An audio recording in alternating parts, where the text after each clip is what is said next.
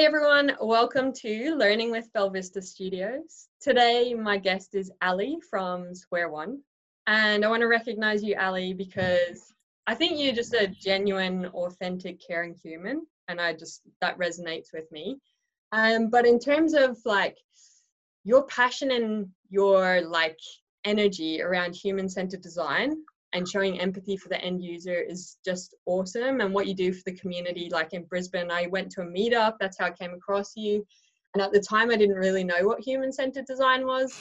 Um, I just heard things, but your energy and passion really inspired me to actually latch on and see it more than just going, oh yeah, that'd be good to do. I was like, no, this would be awesome to do. so that's kind of where it all started. And then obviously our team has just run with that. Like we love it and try to do it with all of our projects. So thanks for being an inspiration to our team as well.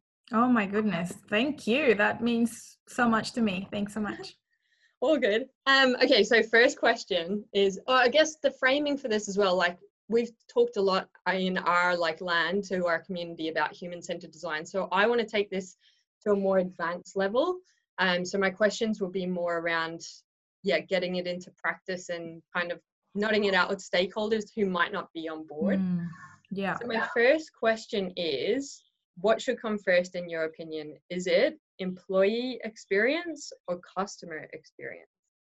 Oh, that's an easy one to answer. Um, well logically for a lot of organizations you know they are in the business of doing business because they need to sell to customers customers have to buy and and that's how they survive. So historically has been a big tendency for organizations to be very customer centric and really truly forget that employees are are very important. So what i my answer is ensure employees are mo- the most important asset that you can have.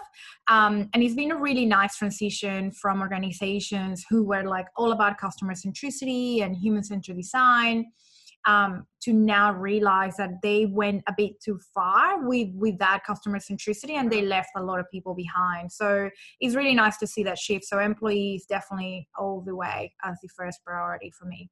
I'm definitely with you um, can you tell me a bit more about like how they've steered too far towards customer centrist? I can't even say that, but focusing too much on the customers, and now they're realizing, wait, we need to um, focus on our employees because I know everyone always quotes Jeff Bezos mm. and his focus on like customer first. So it's really interesting to hear if you can tell some stories of what you've noticed in the world. Yeah, I think um, I mean Amazon, as you mentioned, you know, it's a great example of great customer service and customer experience. Um, and you know there are a lot of brands really doing an incredible job in that in that space you know really getting customers to feel that they're you know they have their needs being met and a lot of the things that they are expecting are, are, are given to them. You know, a lot of that personalization and if not individualization of the digital age is really there to assist those companies to thrive and and create that very one-on-one experience. And that's that's wonderful. You know, that's what customers want. They want choice. They want to feel that little, you know, the little bit of a bubbly sort of feeling in in their bellies, going, "Oh, that's really lovely. They know me. They want. They wow me." Um, the thing is that when you when you kind of really look into that is that employees will somehow feel that they are the ones making all of this happen. And yes there is a good feel good vibe um, kind of a- ecosystem in the organization because naturally when you focus on customers like at the end of the day you're being empathetic you're being driven by providing a very beautiful and incredible experience but yeah. what happens is that you also need a lot of foundational back end systems that will not only support your customer experience but your employee experience so if you don't mm-hmm. have a lot of that very seamless and and consistent ex so that employee experience is that employees wouldn't be on the right path and wouldn't be clear on that north star. So therefore things might break more often than they should and employees will perhaps become less productive or less engaged. And you know there's so many stats that really talk about that and the disengagement and the value that that has on or the the consequences that has on companies bottom line. So um i think generally speaking you need to have a really nice balance between ex and cx um, if you got to start somewhere i would always say um, start with ex and i love if i if i may just touch on what you mentioned earlier that you feel so happy right now and you're fulfilled on the inside. Mm. and what that means is that everything that's happening outside you is therefore a, a, a you know a match of that feeling. And it's the same thing. If you have that employee experience being absolutely uh, legendary, spot on, and employees feel you know they're being heard, they're being appreciated, whatever, whatever that looks like, then that will be replicated. There will be a ripple effect. There is an energy, there is a vibe, there is a philosophy, there is an ecosystem that will support that. So therefore, looking at your employees first is really, I guess, the way to go. Yeah. Instead, or it can be people think they need to change crazy stuff to have a better employee experience um, and they might want to take in consultants and do all these audits and stuff to change their culture what are some like day-to-day actions because we know that supervisors leaders in the organization have the biggest mm. impact on more people what are some day-to-day actions that they could do within their control to improve employee experience mm. Um, look, I think there's a couple. There's definitely a lot of a lot of tools, a lot of little rituals and habits that organizations are applying for that day-to-day doing of the employee experience. I think it is very important um, to kind of do the very like almost the very blue sky bring it down to that day to day as well as you know what the day to day really looks like. So i'll explain what that means so a lot of organizations have values visions purpose blah blah blah blah blah and that's all well and good. But in reality when you ask an employee what that is you know you know eight nine eight times out of ten they don't even know what it is. So they don't they like oh yes we love our values. Like what are the values? I don't know. I'm not too sure. Um you know and that happens all the time. So I think it is really important um, that on a day to day, even from a meeting setting or um, a leader, especially from a leadership perspective, is that a lot of those touch points that we talk when we we engage in that customer experience they're also touch points for that employee experience. So you you really kind of got to map out that employee experience so go. When do we engage with our employees on a daily basis? It might be a stand up and that's a very common thing that that companies do. They have a 5 to 10 15 whatever it is um, minutes with with the team to talk about projects what's what's happening risk load risk all of that stuff. Really make sure that you are you are not just sharing the values from from what the company represents but also how you're using the values. So you can say things like well we appreciate and you know we have we have this issue and this is obviously causing a lot of pain for our employees and or customers whatever it is. We, our promise is that we're always going to be solving customers problems within 24 hours. So who is gonna who's gonna lead that? And then you just really bring them to life and really bring them as an example and then start making decisions based on that so if you know and those those are like probably just more like house rules which will be mm. company employee rules. Uh, another really nice couple of things that you can do especially when leaders have a lot of those meetings um, with employees on a daily or regular basis there's a lot of organizations who have you know a lot of values around well-being and and you know being present and all of that and that's beautiful. But if you don't apply it then that that doesn't really go very far. So for example if you're a leader of such organization and you walk into a meeting um, and then you're on your phone or you're on your on your laptop and not being very present then you're not following the value so i think it is very important for people to have that accountability and go hey you know we value this. We just need to be aligned to that.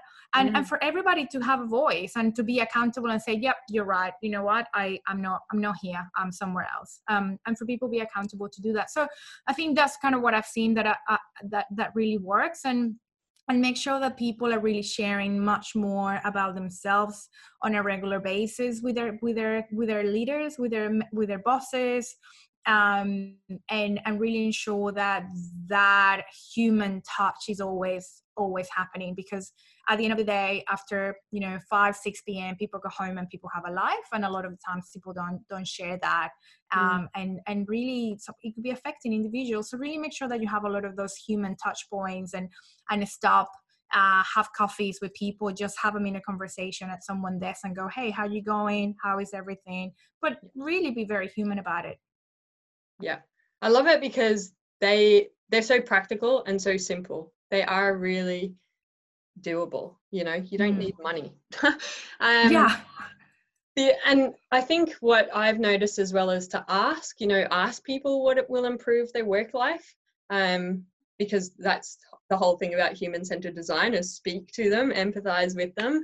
And then also a big thing that leaders, I believe, can do is um, give feedback. So, and it's timely and it's like on point, whether it's good or bad, because an employee feels that you value them if you give them that feedback. And then you can also reinforce behaviors that you want to mm. see that impact that performance as well. Um, so I think they would be the two things that I'd add for that. Yeah, absolutely. In terms of human centered design, um, I know that you've worked with in private and public center, sector with also like small to huge organizations. What results are you seeing them get from the perspective of when they apply human centered design to the yeah, problems um, they're trying to solve? Yeah, there there is definitely a combination of results, and every organization is different, um, and it very much depends on the maturity of the organization at that point in time. So it's almost the best way to describe it is that you know if you if you need to ex- you want to become super fit or super healthy, yeah. um, but you might be you know slightly overweight. That maturity that that that process to get you lose whatever amount of kilos, get really healthy, your cholesterol low, that might take a, a, a bit of time yep. versus someone who's been working out, you know, pretty fit, committed, that will take very little time. Yep. So where we see what we see is that the maturity really varies. The results could be from an organization that is rather mature. The results can really be recalibrating what they know to what are the areas of improvement. So, really kind of assessing their skill set around innovation, capability, mindset. Mindset plays, it, it is really interesting, plays such a big role in human centered design because when you are a human centered designer, you are very creative you're very open you're biased to action you really truly empathize with people you're really gathering touch points and data constantly and you play with failure. You're vulnerable. You play with ambiguity. All those things you're comfortable with that stuff. So if you're very mature in, in an organization then it's almost like am i being am i being comfortable with failure? Are we actually pushing our boundaries? Are we doing minimum viable products for things instead of going all the way and then realize that that's wrong and that's not human centered?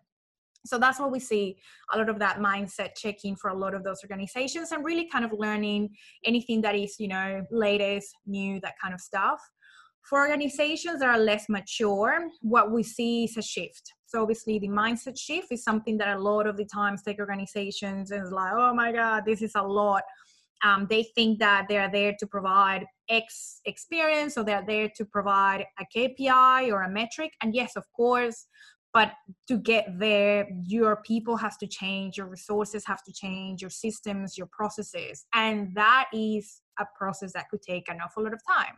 So we see a lot of changes from what we call back of office, and that's when we do a lot of that service design work when we really tap into what's working and what's not working within organizations um, and take that process very systematically. And and obviously you have um, you know a lot of things that can be fixed. And that's a beautiful part of the process that we do is that being human centered is not just about providing that experience to humans it's also about understanding what you need to create behind the scenes to make that experience possible um, and then ultimately, I would also say that the results could be that end experience, that end experience being frictionless, that end experience being um, empathetic, that end experience being, you know, like a wow experience, uh, mm-hmm. uh, which is, I guess, what customers want. So it, it is really the it really depends on where the organization is at. Um, but what we see is that organizations that really take it seriously uh, the results also speak by themselves in terms of a bottom line result. So organizations are way more profitable, employees are much more engaged, pro- processes are much faster and efficient It's really incredible. The results are amazing. So, uh, yeah, human-centered orga- human-centered organizations are definitely leading the way, and when it comes to that as well. That's cool. So I think the people that would be listening to this would be people that align to us and quite um, motivated themselves to make change within their organization. And they probably come up with challenges with their stakeholders to influence them to come on board to this as an approach. So, do you have any tips or specific things they can say when they're talking to directors and leaders within the organization to say, hold on, like, let's do it this way? Hmm.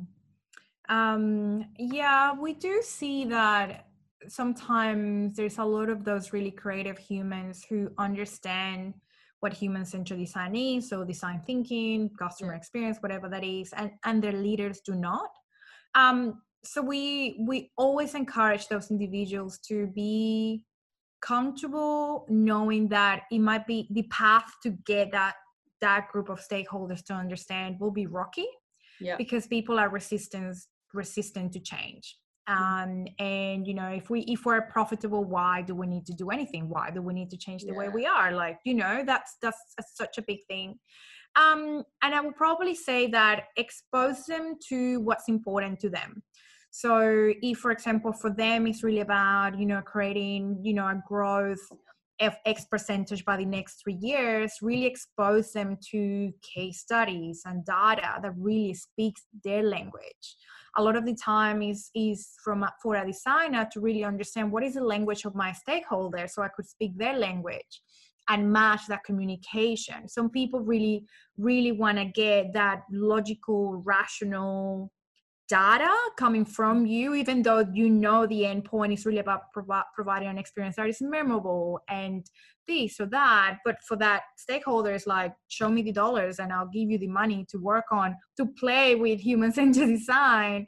So i will probably say just be you can even do a bit of stakeholder mapping just to know who is in that ecosystem and there is a little bit of an exercise. There's tons of stakeholder mapping templates people can access online um, and and really map who is in who is out who is a detractor who is a champion who is like you know standby sort of person um, and then start really mapping out how am i which is a technique you know that we use how am i we how am i engage with that stakeholder in what words would i have to use? In which ways i have to explain the value? Um, we see that a really nice way to also play with design thinking in organizations that haven't played with it is to say look there is this concept and we want to tap into it. It's really providing a lot of value for organizations who are using it such and such.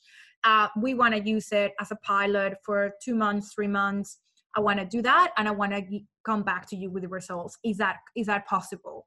And a lot of the times stakeholders will say yes, you know, like that's okay. Um, as long as it's really you're keeping keeping the process very minimal.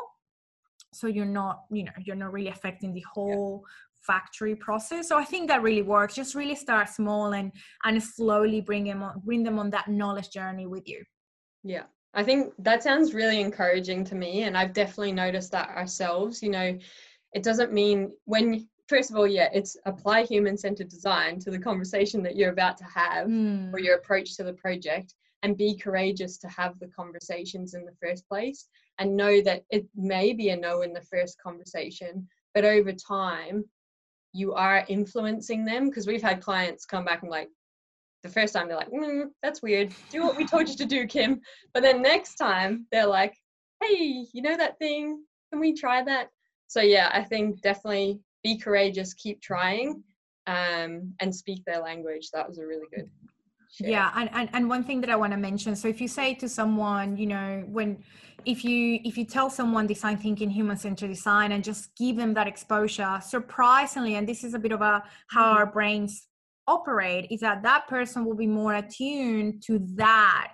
So all of a sudden they will see it everywhere. It's like when when you know people are pregnant and think they see pregnant people women all everywhere it's the same thing. It's like it, it is exactly the same thing. So you really make sure that you give that exposure and and and without them knowing so really un, unconsciously that message will be coming in and it will be coming in and there will be a point in time where it will be easier and easier to have those conversations and you're like this is great they understand we we, we know what we're trying to to work on together here yeah I guess um, common objections that probably come up is we don't have time or budget to do a HCD approach. Any mm. things that you can help people to overcome those objections?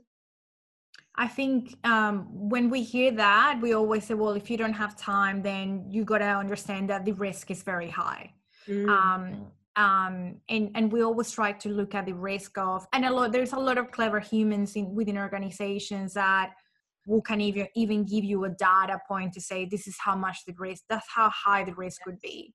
Um, so the human-centered design process is really disruptive and and the beauty of it is it can also help to fast track a lot of those ideas and value propositions that businesses are just simply way too stuck and simply are too cost they're too costly for organizations so if an organization thinks that it's going to be too expensive and it's going to take an awful lot of time then they don't understand human centered design mm. you can explain that human centered design can be used in little bits to actually pick up a value proposition, pick up an idea, and prototype it, validate it, which minimizes any cost, any risk for that organization. Yeah. We see that organizations traditionally really work on that. We have a problem, let's fix it. This is how much it costs let's put it out and see what people think. Yeah. and that is very expensive. We see loads and loads of case studies in which mm. organizations spend millions of dollars and there is no one customer. And so it is crazy. And so if you say well this is going to cost us $10000 but we're going to validate it and we're going to know what works what doesn't work that means we're not failing. We're actually winning because we didn't spend you know another $200,000. Mm-hmm. And this happens especially a lot in the space of user experience. Okay. Website development and and, and uh, we don't we don't play a lot in the space of UX, but we do a lot of UX projects as well. And it's really surprising how a lot of companies, very mature companies, kind of work on a user experience project, which might be a digital platform or a website, without speaking to one customer and then they develop this whole website thinking this is going to be great and everybody's going to enjoy it and it's going to be frictionless and we're going to have people and loads of eyeballs and no you know and they're like what what went wrong? And this is after spending lots of money on developing the website. So look i think it's really important to bring the value. Yeah. Saying we just need to test it validate it really early. Few customers it doesn't have to be overboard it doesn't have to be expensive and really make sure that you're on, on the right direction yeah. I am um, a skill I learned yesterday is the power of if. So, and this is for our like our industry, and I used it with a client yesterday. It is they a lot of times in our industry, people come to us with, "We want this solution. Please make it for us." Mm. And so the skill that I learned yesterday, or the conversation that I learned to have, was great when they tell you, "This is what we need you to do, Kim." Um, great if you want to do a quick fix and just want to push this through because you have had an audit or whatever it is, we can do that. Or we could say, we're not the team for you because that's not what we believe in. We'd like to be able to do human centered design.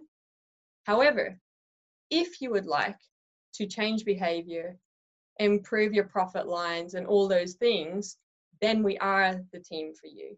So it's saying, mm-hmm if to all the things that could go wrong, those risks with the pre prescribed solution.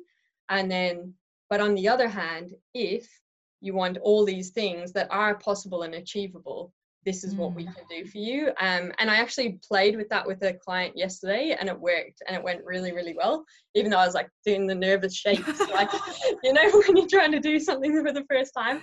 But it worked yeah. really well and it made so much sense to them. So that would be like one tip as well. That's awesome. I love that tip. I'll be using it myself. um, what else kind of challenges are you seeing people have around this, trying to get it on board or, you know? Mm, I guess organizations, because you, know, you yeah. have some breath of like witnessing it happen. yeah, it's, it's interesting. I think a lot of the times and, and I, I think i see these especially in a lot of organizations that are not as mature um, in australia just because australia is you know geographically you know very far removed from a lot of the things that are happening in the world and not every trend not every not everything around human centered design comes this way. So I think what we see is that we need to do a lot of education in a lot of a lot of the times where you know and i think that's why we created the, the, platform of purposeful cx and then you know we've been doing so many events for the public to really upskill themselves and you know people like you like you you kind of you know somewhere you know heard the term human centered design went to an event that milestone hit you somewhere else now you're doing all of your work evolves around human centered design which is awesome but if you weren't if, if you hadn't been exposed to that then you wouldn't have known any different. So we are definitely working on a lot of that education piece making sure that we're giving that awareness and providing that that, that insight around what has worked what doesn't work what is it?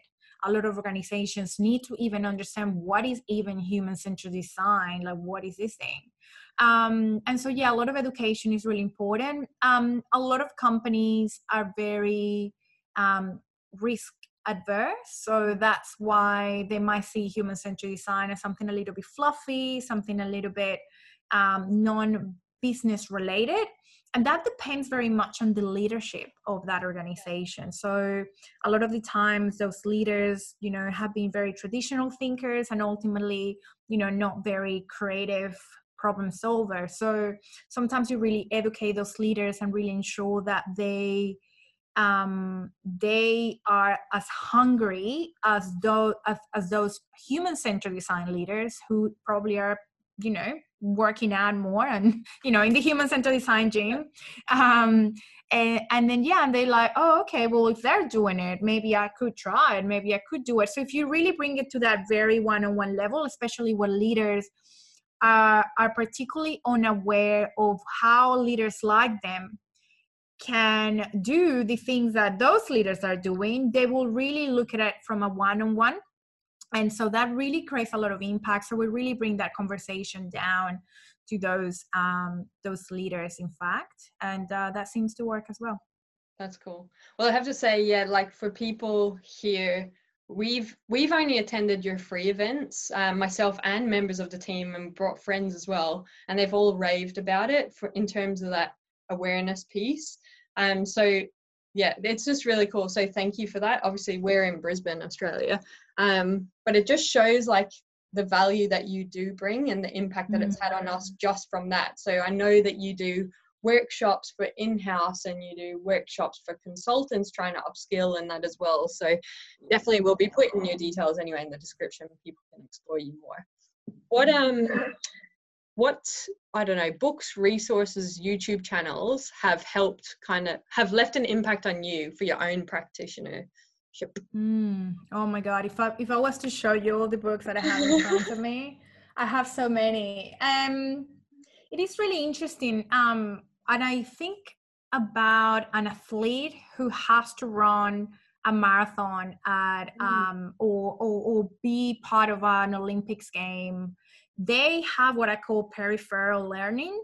So yes, they have to train every day, and that's their focus. You know, is to get from A to B in the fastest time, mm-hmm. in the least amount of time. But that peripheral ecosystem is really about their mindset, the thoughts, the beliefs, the, the food they eat, their environment. And so that's the same way I think, and the same way we train individuals and designers to become a design thinker. Because it's not about tapping into the tools, it's how you use the tools. Mm. And and that comes with a skill that is is very human and very connected to who you are. And so that really comes with that wisdom. And that wis- wisdom comes from um, understanding that vulnerability is okay you know being very connected to yourself um, so you can connect therefore with others. You can show people how to connect themselves with customers if you are not yourself connected to yourself you know what i mean? Yeah. So that's that's exactly right you know that's i've invested time money energy tears for years to become a better me. Yes. And the results of that is that we have a business that teaches people how to become become the better them whether it's their individuals working in their teams, their teams, or the organization developing things for customers. And so I think he's really appreciating that there's so many books. And so probably I wouldn't be able to say this book, this yeah. book, although I, I, will point a few.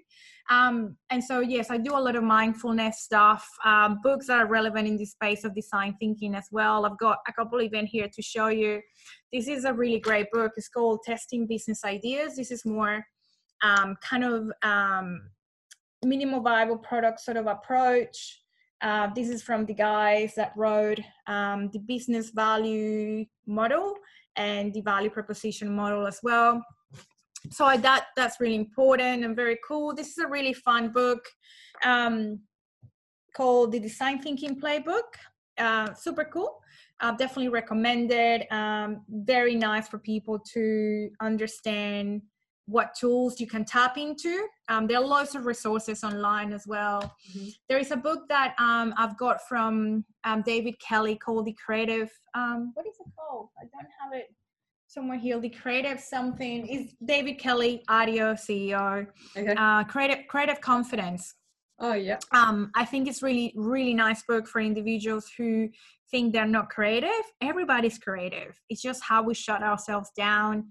You know, we were super creative as children. A part of our brain stop us from being that person, and then you know we need to be in that flow and i think creativity can really help us with that um, and then yeah I, I, read a lot of things around resilience and grit and um, really really working on me as a as a as a human being so uh, yeah I freaking love that you went there with that answer. Um, that it comes back to you as the individual. That you're not, yeah, you didn't say it's this book. To, it's not the practitioner skills. It's the mindset. Mm. It's the human being. Um, I really, really love that you came that way. And I think what that comes out in who you are, and that's what I was trying to recognize you for earlier. Like that passion, that caring, that authenticity is just proof of the work that you've done for yourself. And then you've obviously done the work to identify what you're passionate about and what you really love, which is where your business and stuff comes into it. And I think what people should be able to see today or hear or watching is that being brought out to the world through how you talk about it, how you approach things with clients, because you're not in there mm-hmm. saying you need to do this, da da da da da you're just being you and by being you you're having the impact i just think that's yeah. pretty special yeah it's yeah it's uh it's true that's cool um i I don't know. I feel like I want to just leave it on that. We always seem to at, get to like be a better human in my, these podcasts. Be a better human, and everything else will work out. Um, so yeah. it's kind of where we've got to as well in the end of this. Is there anything else you'd like to share, or get onto before you wrap it up? Oh no, I think I think that's everything. We I guess the last thing to say is that um, definitely for anyone out there, you know, whether they're on their early stages of human centered design, they're quite mature on on it and is to always be very open to learn and and and that is something that you know we thrive and and we always empower people to do. And and yeah just really really make sure that you know you're spending that that time on yourselves and um, prioritizing you um because that work will really resonate with others and those ones that you serve. I love it. Ali thank you so much for being on here today. I really appreciate you and the knowledge that you've shared Thank you. I'm, I'm, I'm so grateful. Thank you so much for having me, Kim. Thanks everyone for listening or watching, whatever way you choose to digest and consume this amazing content from the guests that come on here.